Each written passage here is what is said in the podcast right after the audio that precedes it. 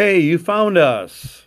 Yes, you found the Redheaded Preacher podcast from St. Peter's United Church of Christ in Skokie, an open and affirming congregation in the United Church of Christ. Thanks for tuning in. This is June 18th. And of course, who knows when you'll be able to listen to this and when you'll find it. But welcome. And today's message is called Open. It is it was chosen because uh, the United Church of Christ has a movement called Open and Affirming, and congregations uh, can join that after a process um, which is a claim and uh, a reality of that congregation within the UCC being open to and affirming of persons who are LGBTQ plus. Uh, and the covenants that the churches make are usually more explicit and they're, they're more detailed than that, as ours is. And so this sermon, I decided for the last two Sundays of Pride Month to do one Sunday on open and one on affirming. And the angle of this sermon really is something that could have been preached years ago, maybe even before we did the vote. Um, so there's a lot of basic stuff in here, I think, but I don't think it's all basic. And uh, that's why I wrote it. And the, I had a couple of qualifications after I finished it that I thought might make this not the greatest sermon, but I lifted those up before I preached it. So you will hear those um, qualifications that, that I lifted up before I deliver the message. Our lector is Barb Todd. The scriptures are from Genesis, from Romans, and from the Gospel according to Matthew. And it's a full length sermon, so strap it in or strap it down, as uh, some broadcasters say. And um, wherever you are, I hope you'll be able to listen to the whole thing. So, again, thanks for tuning in. And here we go with Barb and the Scriptures. Sounds like the name of a band. Good morning. Good morning. Now, some of our passages this morning point to simple things like hospitality and welcome. These are the entrees to today's sermon, which is a part one of two for this month. Today being open, and next Sunday being affirming.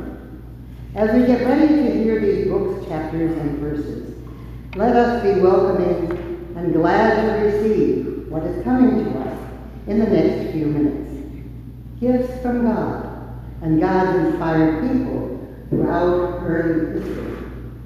Please join me then, won't you, in the spirit of prayer before hearing it. Let us pray. Holy and mysterious Spirit of God, as we are about to listen to some of these passages from Scripture, move among us, move within us. Let us sense you are speaking to us and give you our full attention. Grant us a ready understanding so we may be ready when called on to share the good news of your open arms of love. In the name of Jesus Christ, we pray. Amen. Our first reading brings us back to Genesis, where we were last week. Today is chapter 18, verses 1 through 8. The Lord appeared to Abraham by the oaks of Mamre as he sat at the entrance of his tent in the heat of the day. He looked up and saw three men standing near him. When he saw them, he ran from the tent entrance to meet them and bowed down to the ground. He said, My Lord, if I find favor with you, do not pass by your servant. Let a little water be brought, and wash your feet, and rest yourselves under the tree. Let me bring a little bread, that you may refresh yourselves, and after that you may pass on, since you have come to your servant. So they said, Do as you have said. And Abraham hastened into the tent of Sarah and said, Make ready quickly three measures of choice flour, knead it, and make cakes. Abraham ran to the herd and took a calf, tender and good, and gave it to the servant who hastened to prepare it. Then he took curds and milk and the calf that he had prepared, and set it before them. And he stood by them under the tree while they ate. This ends the reading from Genesis. Our epistle lesson is in two sections. First, we'll hear Romans 15, verses 7 through 9, and then from the letter to the Hebrews, chapter 13, the first two verses. Paul wrote, Welcome one another, therefore, just as Christ has welcomed you for the glory of God. For I tell you that Christ has become a servant of the circumcised on behalf of the truth of God, in order that he might confirm the promises given to the patriarchs, and in order that the Gentiles might glorify God for his mercy. As it is written, Therefore I will confess you among the Gentiles, and I sing praises to your name. And now these two verses from Hebrews. Let mutual love continue. Do not neglect to show hospitality to strangers, for by doing that some have entertained angels without knowing it. This ends our epistle lesson, two epistle lessons. For those who are able, please rise for the reading of the Gospel. Today is Matthew chapter 22, verses 1 through 14. Once more, Jesus spoke to them in parables, saying, The kingdom of heaven may be compared to a king who gave a wedding banquet for his son. He sent his slaves to call those who had been invited to the wedding banquet, but they would not come. Again, he sent other slaves, saying, Tell those who have been invited, look, I have prepared my dinner, my oxen and my fat calves have been slaughtered, and everything is ready. Come to the wedding banquet. But they made light of it, and went away, one to his farm, another to his business, while the rest seized his slaves, mistreated them, and killed them. Well, the king was enraged. He sent his troops, destroyed those murderers and burned their city. Then he said to his slaves, The wedding is ready, but those invited were not worthy. Go therefore into the main streets and invite everyone you find to the wedding banquet. Those slaves went out into the streets and gathered all whom they found, both good and bad. So the wedding hall was filled with guests. But when the king came in to see the guests, he noticed a man there who was not wearing a wedding robe. And he said to him, Friend, how did you get in here without a wedding robe? And he was speechless. Then the king said to the attendants, Bind him hand and foot and throw him into the outer darkness, where there will be weeping and gnashing of teeth. For many are called, but few are chosen. Here ends the reading of the Gospel for and the other scriptures for this morning's service. Thanks be to God for this, the Word of the God of life, for the life of the people of God. I do not usually qualify my sermons, I just preach them.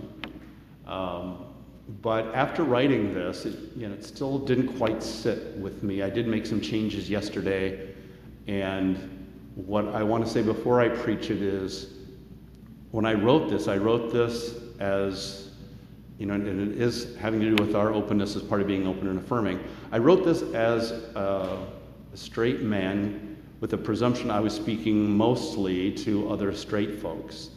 That really wasn't a fair presumption to make. So I apologize for that. And, but in so doing, I also may have created what's the last thing I want to create, which is this, any sense of us them. So if anyone senses that, that is not intended, and again, I apologize. Open is usually a positive word, isn't it? Open means access. It means you can come in. Open means business is still going on. You're not too late. It means progress, like when you open an app or a book to read or one of those communion kits when you're peeling off, you know, to get to the wafer in the cup and you succeed, that's progress. Or the lunch you brought to work, opening that up, that's progress because your body needs fuel. But sometimes it's a mixed blessing, like the wrapped package, which says, do not open until December 25th. And sometimes it's used for polemics, like open borders, or to describe something bad, like open sores. Even there's a point about access or entrance, good or bad. When it came time for the United Church of Christ to come up with a phrase describing the national body's posture towards persons who are lesbian, gay, bisexual, uh, transgendered, or queer slash questioning, and now beyond those, to include intersexual and asexual, the decision makers coined our well known phrase open and affirming. As we are in Pride Month, I thought that although we are almost five years into having adopted our open and affirming covenant, which we will affirm aloud next Sunday, it might be helpful to spend some time with what open means in this context. And it might be a step back, it might be, haven't we done this already? But you know, I didn't preach this. Um, what do you think it means when St. Peter says we're open and affirming? What do I think it means? You know, our actual covenant does not use the word open in it. It does state that we believe that all persons are created equal and in the image of God. That means that regardless of gender or gender identity, sexual orientation, and more, we affirm one another's humanity. And being made in God's image, as humans are, giving human life a sacred kind of value or worth. It's basic, right?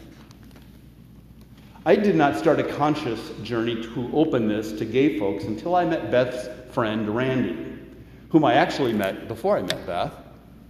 And I just received him as a, a future friend. I didn't meet or knowingly meet anyone who was, well, I wouldn't have, I would have been knowing. I didn't meet anyone who was openly gay before Randy. Randy was a person.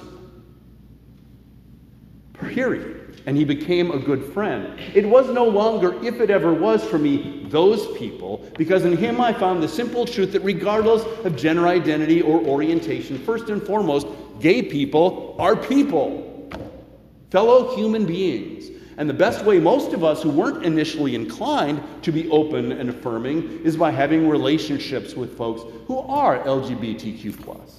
That is the start of openness for a lot of us. For those of us who are people of the book, also acknowledging not only the humanity of all people, but also all of us being made in God's image, like all humans are, that lets the door open as we pushed wider. Open. Now, as I indicated, that sounds old hat to many, if not all of us. But let's remember that there are many, many churches and denominations which either are not that open or stop before getting there. A lot of churches are not open to LGBTQ plus persons attending their worship, unless they're closeted, of course, coming to their activities or joining a ministry.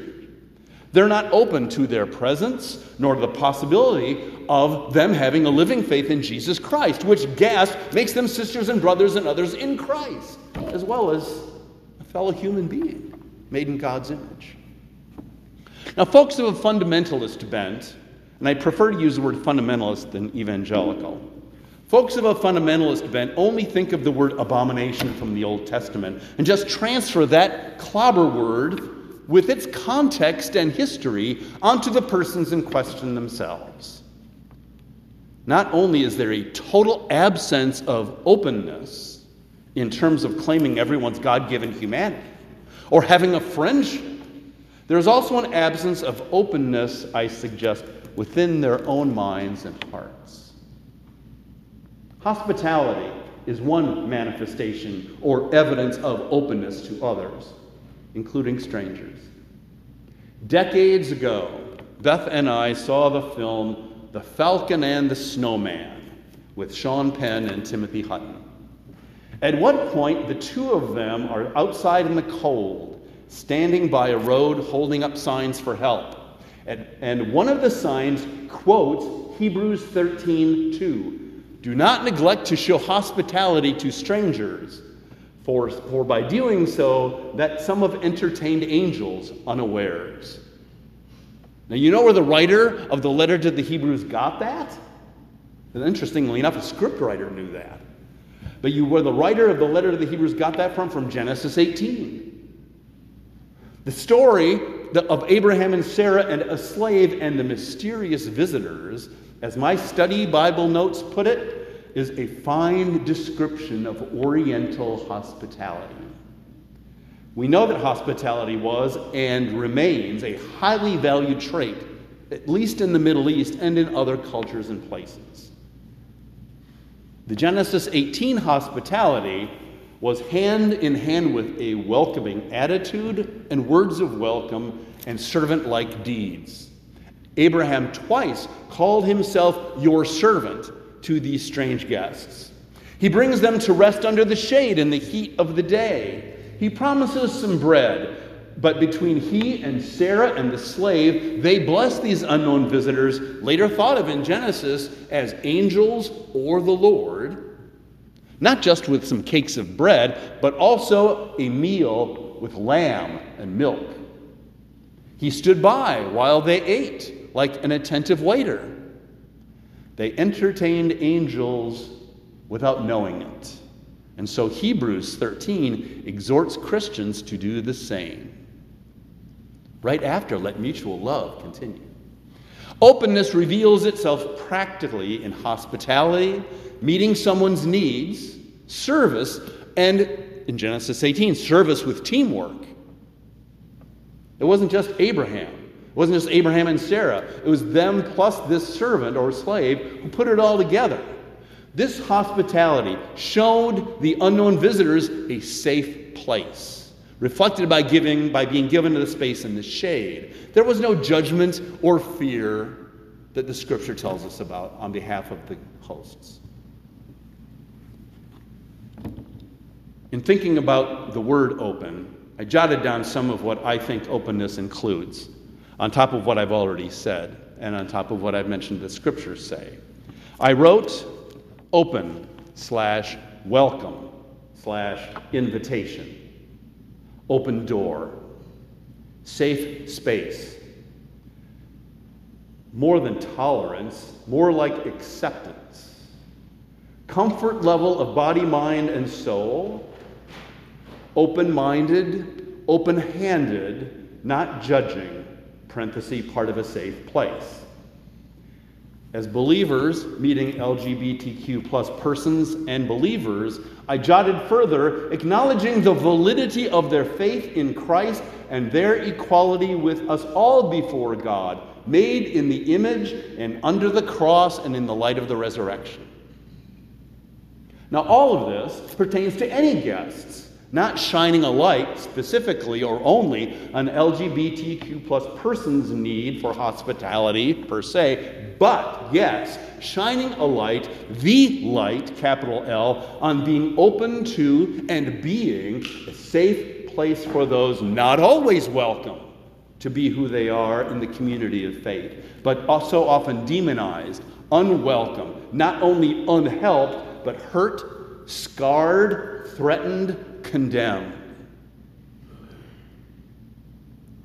Now, I could go deeper into our unity in Christ by developing the theology of our unity in Christ, grounded in God's grace extended to all. I could expound on top of that that a common faith, receiving that grace, unites us all. I could spend time on the parable from Matthew 22, making plain God's open invitation to the messianic banquet at the end of time. For this is kind of an eschatological or end times parable, at least when it comes to any kind of judgment. In its original telling, the guests, this is from commentaries, I can't profess I would have thought of this by myself. In its original telling, the guests who were initially invited and said they'd come But then when it was time to come, they blew off the invitation and they made excuses and even attacked the messengers of this repeated invitation. These were those of the house of Israel who rejected Jesus, to the point of sometimes later participating in killing the messengers, like Saul of Tarsus did, later known as Paul. So, when many in the house of Israel turned away, the original invitees, the chosen people, the king called for everyone else, that is, the Gentiles, those whom the Jews, not all of them, but those whom most Jews, including rabbis, considered outcasts, unrighteous, undesirable, and in some cases condemned, were now urged to come into the king's table.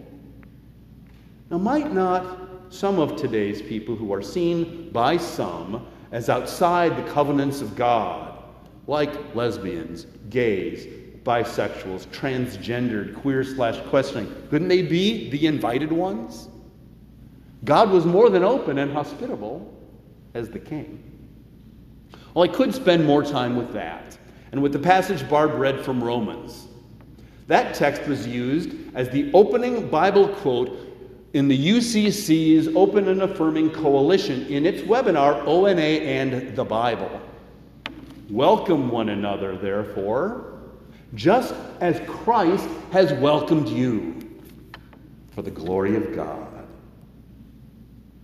What I want to share with you, though, while time remains, is the idea of open here pertaining not just to being open in so many ways to those in the LGBTQ plus communities who are unwelcome in other places, other churches, but also pertaining openness pertaining to our minds. The idea of open pertaining to ourselves before we would truly claim openness to, let alone affirmation of, persons who do not identify as straight. For instance, if you or I heard the call to be open and affirming, but you know, we're not there at first, it is a process for a lot of people, and they may not have been there at first.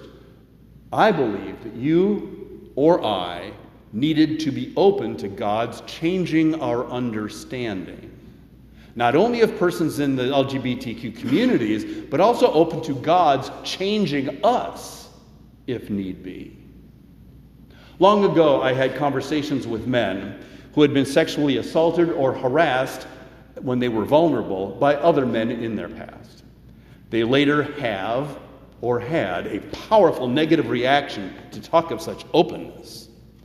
They, I think, confused pedophilia with homosexuality, and that is confusion that still persists in some corners and is a confusion. They are not the same.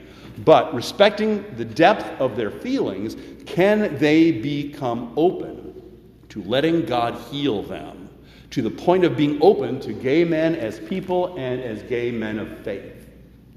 Is there an openness to the power of God to heal such hurts and reactions? and grant understanding. If so, there's openness to the possibility of God helping and changing us if we need it. Another openness for some who may consider being open but are not there yet is to ask how open they are to the power of God to change our interpretations of some scriptures, particularly the clobber passages used to justify the condemnation of persons who are not heterosexual. That too is part of being open, even before some can claim to being truly open.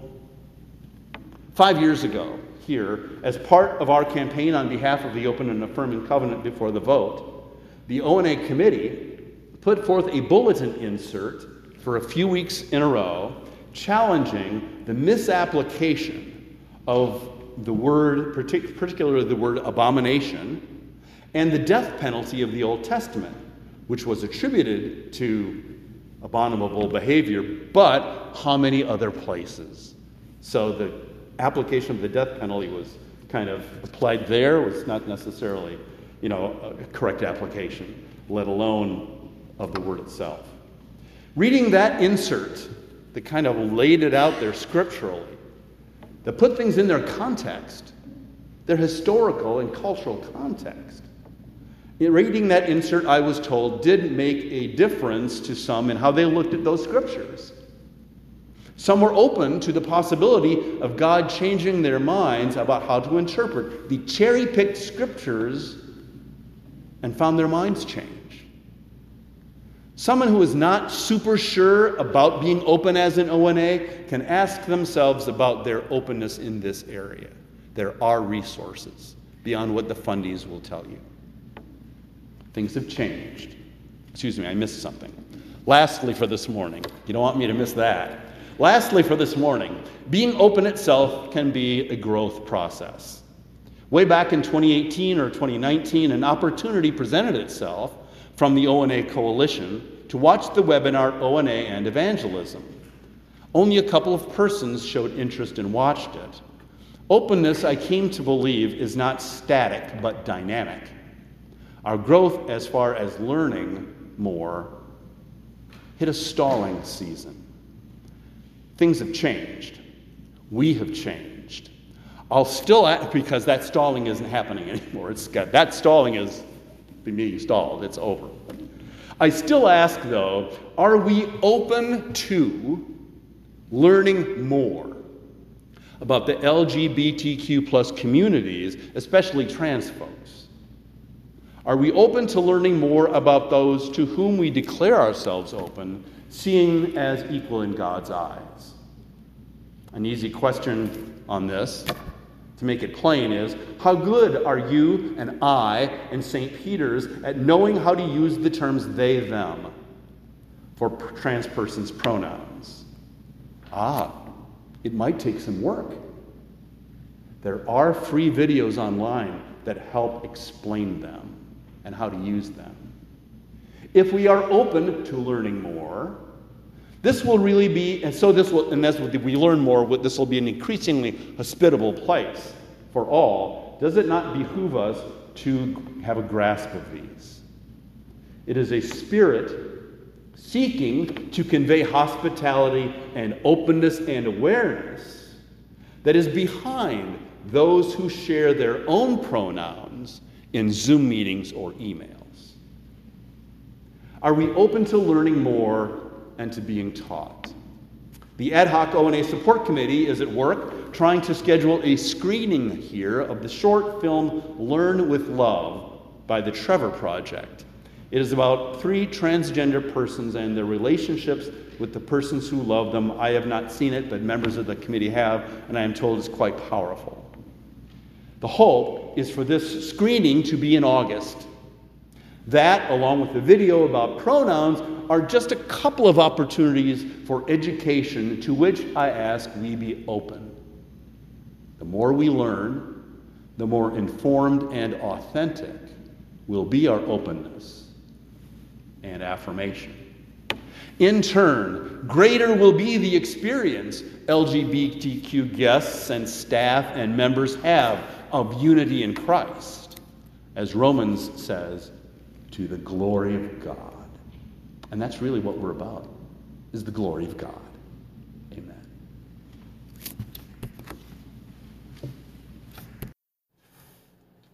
To the glory of God. Yes, that is a marvelous way to end a sermon and to end a life. Not that we're talking about anyone doing that, I hope. Uh, it's just a way to dedicate a life. It just occurred to me while I was recording this um, this outro for our podcast. This is the kind of message I think that for some people will start a lot of thinking.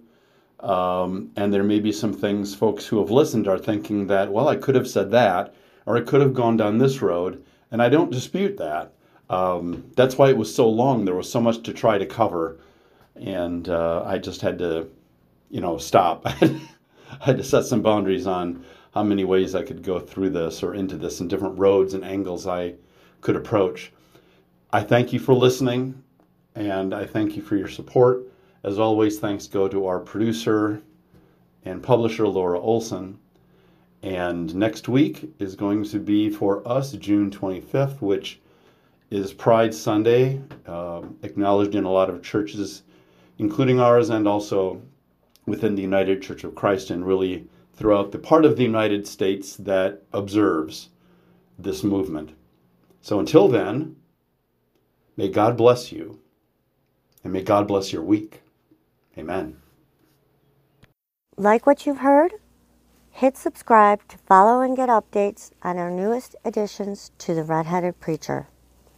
We'd love it if you'd give us a five star rating and review wherever you listen to podcasts. You can find us online under most social media platforms by typing St. Peter UCC Skokie in your browser. Donations are much needed and very welcomed. You can donate to us by going to paypal.me backslash St. Peter UCC Skokie. This information and more can also be found in the show notes wherever you listen to our podcast. Thank you so much